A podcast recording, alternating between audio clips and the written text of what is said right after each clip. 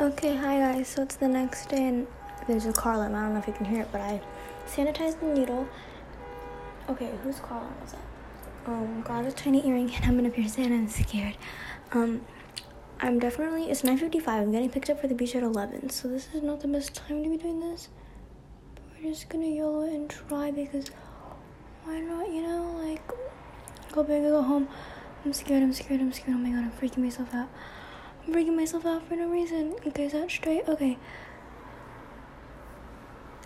Ow. Ow, ow, ow, ow, ow. Oh my god, I'm scared. Mm.